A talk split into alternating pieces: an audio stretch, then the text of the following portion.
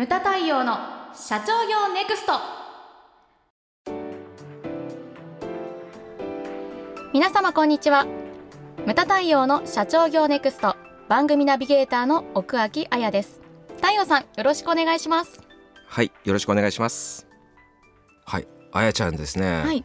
この間滋賀県にちょっと行ってきたんですよ。お客様たちと。滋賀県ですか。はいあの後継社長塾のはいはい。卒業生たちと一緒にですね、はい。まあ私はついていく側だったんですけれども、うんうん誘われて、ええ。えー、と10人ぐらいで滋賀県に行ってきました、はい。で滋賀県なんですけれどもあの京都は行くっていう人いても滋賀県って結構ね、通過はするけれどもなかなか行かないとで。すよころでね。でも結構ねいい会社がいっぱいあるんですよ。どんな会社が？例えば、はいはい。あの有名どころで言うと、おええ。お菓子とか結構ねあのはい。有名で、あの加納少女庵さんええがあったりですとか、はい。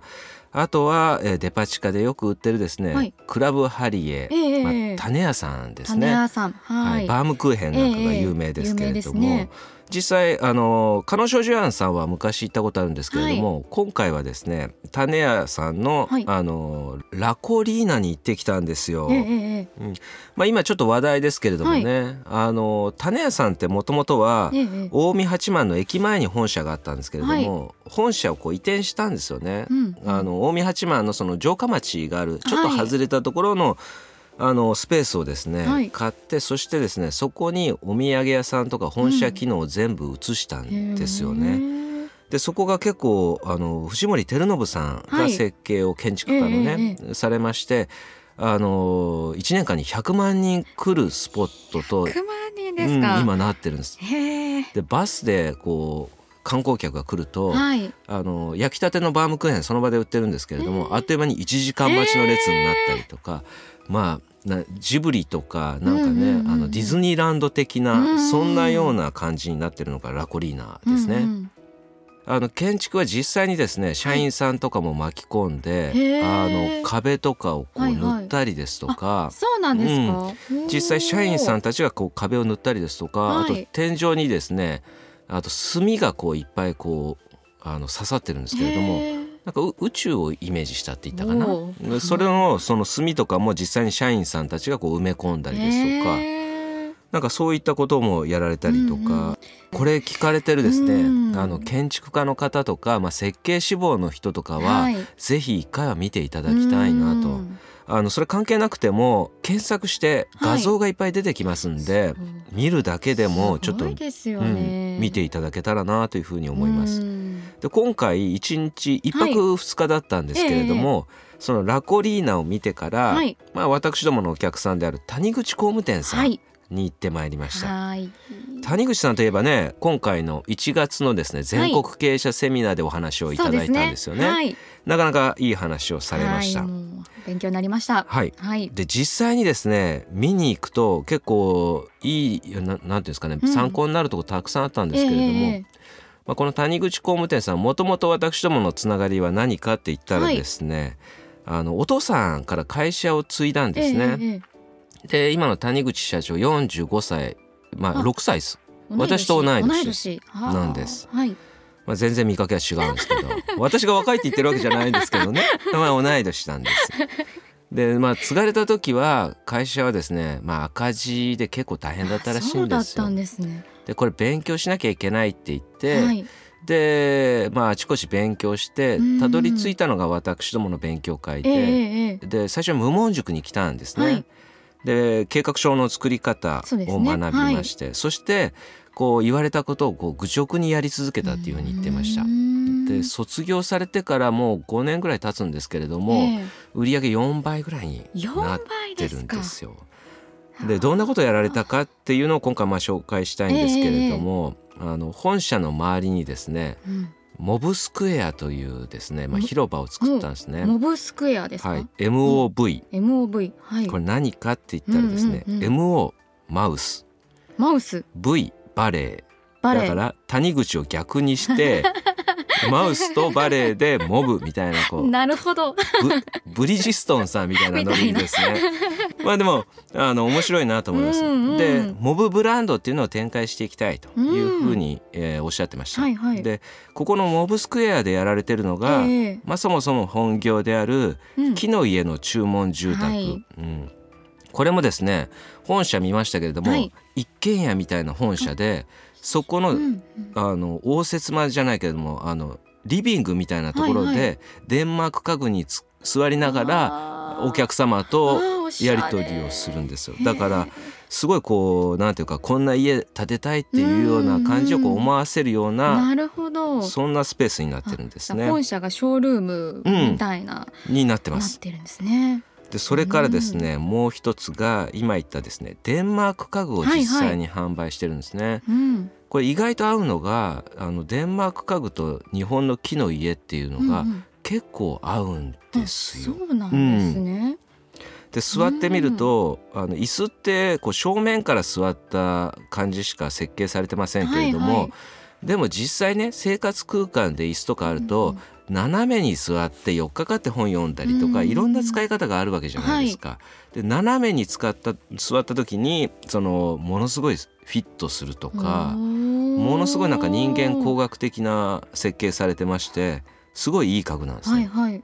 まあお値段も結構張りますけれども、私もでもね実際行って座ってみると欲しいなっていうふうに思いましたね。へうんまあ、それが一つと、ーはい。あとはまあ生活空間の中に、あの必要なこう植物、植物、はい、これも一つの事業としてやられたりですとか、あとはですね、まあ、趣味の分野ですけれども、うんはい。スノーピークさんはい。キャンプ用品をやられてる、まあ、ええ。うちでもね、お話しいただきましたけれども、はい、このスノーピークの代理店というのもやられてるんです。だからその事業を多角化するしてるんだけれども、人の生活の総合プロデュースというのをやられてるのがこの谷口工務店さんなんですね。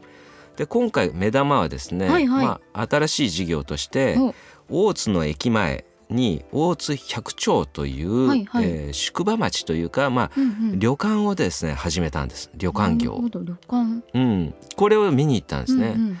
で私気になってたんでものすごいこう楽しみにして見に行ったんですね。ええ。でそもそもこう相談されたんです。無門塾の時、はいはいはい。これやろうと思ってます、うん。谷口さんやめてくださいって私言ったんですよ。なんでですか？いやだって今までの授業とは全然違うし、あの投下資本もものすごい必要じゃないですか、まあ確かにうん。そんな感じはしますね、だからリスクがものすごいあるよって言ったんですね、しかし谷口さん諦めなかったんです、んまあ社長の一つの特徴ですよね。しつこいという。しつこいと。一度ねで相談しに来る頃にはほぼね8割方決めてるんですよね大概は。だから背中をどっちかというと押してほしい。んです。でもまあまあ場合によっては止めるのも私の役目なんですけども、はい。でもあのーこの大津という町をまず紹介しなきゃいけないんですけれども、まず滋賀県なんですけれども、うん。皆さんご存知の通り、うん真ん中に琵琶湖がある。そうですよね。琵琶湖ってあの滋賀県全体のどのくらいの広さだかわかります？あやちゃん。うん80%ぐらいですか？そんなねえよ。私のこう地図のイメージ、うん3分の1なんですね。はいはい。だから30%ぐらいです約。うんうんで琵琶湖がズドンと真ん中にあるから、その交通が結構ね離れてるんですようん、ね。なるほど、まあ対岸に行ったりするそうのにですよね。だからこれは滋賀県の特徴なんですけれども、うん。あの琵琶湖のその東西南北だからうん。湖北とか湖西とか、あの湖東とか湖南とか、はいはい。あのものすごい特徴的な呼び方をするんです。でその場所場所によって結構ですね、はいはい。あの特徴が分かれるんですよね。そうなんですね、うん、で、うんうん。大津っていうのがあるのが湖西という町なん西側ですか、はい、だうん、から一番京都に近いところなんですね。東海道でいうとその最後の宿場町。京都に行く、はいはい。だから旅人がそこで最後宿泊する場所だったんですね。なるほど。でそこでこう今まで旅でドロドロになった着物を捨てて、新しい着物を買って京都に入るというのが習わしだったそうです。すごい歴史がある町なんですうね、ん。うん。あの滋賀県的に全体的に言っても歴史的なものが結構ありますよね。うんうん。あの彦根城。あはいはい。彦にゃん、ひこにゃうん。ん、有名な彦根城あったりですとか、はいはい。あとこれもったいないなと思うのが信長が作った安土城ですよ。城。これ焼けてあの信長が本能寺の変で亡くなった時に、誰かが火をつけて燃えて消失してそのまんまになってるんです。あそうなんですね、うーん。これだから僕は絶対に復元するべきだと思うんですよね、うんうんうんうん。何億かかってうも。ん。あのねドイツのノイシュタノイシュバインシュタイン城。あれもあれもあの建設した、えー、と王はですね、はいはい。浪費家で殺されたんです。暗殺をされたんですね。でも皮肉だけれども、うんうん。今ドイツの観光資源になってるわけですよね。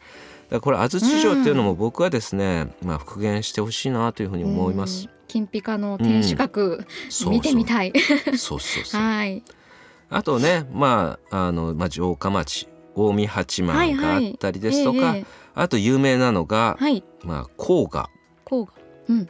忍者。忍者。忍者。うん、忍者。の里です。黄河が滋賀でですね、はい。伊賀が三重なんあですね。そうなんですね。そうだ、あの隣同士なんですよ。でも。あまああのまあ黄河はだから湖南になるのあかな？南なんです。はいはい。だから三重と県境でだ県境で黄河と伊賀がバチバチやってたと。う。ん。まあ我々はねはい。服部君世代なんでねまあ服部君は伊賀な伊賀なんです。あそうなんですか。はい、だからそう。よくね 小学校の頃遊んでました。まああやちゃんがですねしらーっとしてるから先聞きますけど。はい。あと、はい。湖南で言ったら信楽焼き、あ焼き物です。あーたぬきのそうです。あよく店の前にある、はい。はいはい。あの傘をこうね後ろに背負った、とっくり担いだタヌキがですね、これあれ信楽焼きなんです。で結構有名なね歴史とか文化で有名なところなんですよ。うん。でまあ話を戻すと、はいはい。その大津。大津。で大津というのが今珍しくてにあの日本の中でもうんうん。人口が土地的に増えてるんですよ。そうなんですね。それなんでかって言ったら、はいはい。まあ、京都まで15分、あ近いんですうんね、結構。二駅だったかな在来線おー。で、えー大阪まで1時間ということでうん。通勤圏内だからね。若い人たちがまあベッドタウンみたいな感じでその今移住っていうかうしててん人口伸びてる。でそれに大手が目をつけましてで郊外にですね、はいはい。でかいイオンモールができて、はい。アウトレットができてで若い人たちみんなそっちに買い物に行っちゃうんです。ですよね。ますね、あ車文化ですからうね。ん。で大津のですねまあ町駅前の商店街がシャッター通りになっちゃったんですよね。そうなんですね。でそこをこう町おこしで、うんうん。あの頑張ろうっていうことでこう廃れてた空き家をですね、はい。まあ、借りてそれをリノベーションして、そして宿場町としてまた復活させようっていうプロジェクトがこれが大津百丁なんですね。これ見に行きましたけれどもいやねあの誰もが止めたんですけれども、うん。でも実際行って見てみると、まあ、食事も周りでしたんですけれども、はいはい。すごい良くてですへね、ー。まあ、町おこしのためにうんうん。朝食予約制なんですけれども、はいうなぎうなぎ茶漬けを出すんですよ。はいはい。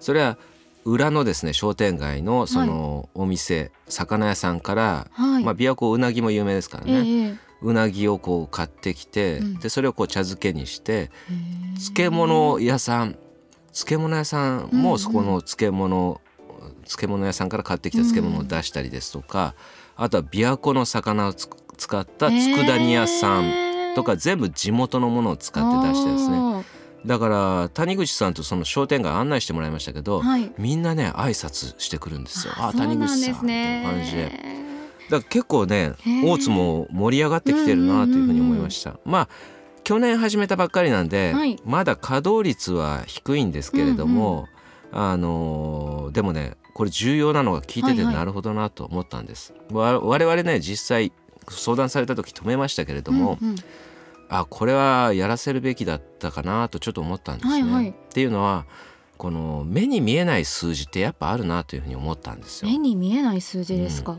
PL にも BS にも乗らない数字というものがあるんですよ。それはうんやっぱ未来の数字なんですね。うんちゅうのは何かって言ったら、はい。その大津百丁まだね稼働率低いけれどもそね。それをやってだから地元の町おこし地方創生としはいはいはい。ていろんなマスコミに載ったわけですよ。うんうんうんそれによって谷口さんはいはい。のその谷口工務店、はい。木のち家の注文住宅これがですね今、はい。120%130% で売り上げが伸びてるんですよ。本業の方でうん。伸びると、神戸とかからあの注文が入るらしいですへね。えそうなんですか。いろんなとこから。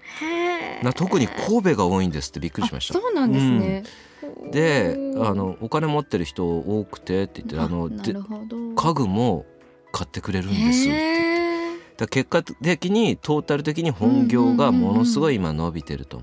ーなるほど。だから今言ったようにですねうん経営者っていうのは PL にも BS にも乗らないそのねまあうん派生的なねあの売り上げというのがこうはい上がってくる、それはね僕は経営者でしかわからない、うんことだと思うんですね。だからそういうものを大事にですね、前の番組でも言いましたけれども、はい。多角化っていうのをぜひこれを機にですね、はいはい。まあ、考えていただきたいなというふうにですね、この旅で思ったわけです。はい。はい、それがまあ今回のお話でした。ムタ太陽の社長業ネクストは全国の中小企業の経営実務をセミナー、書籍、映像や音声教材、コンサルティングで支援する日本経営合理化協会がお送りしました。今回の内容はいかがでしたでしょうか？当番組で取り上げてほしいテーマやご質問などございましたら当番組ホームページ上からお寄せください。お待ちしております。それではまた次回お会いしましょう。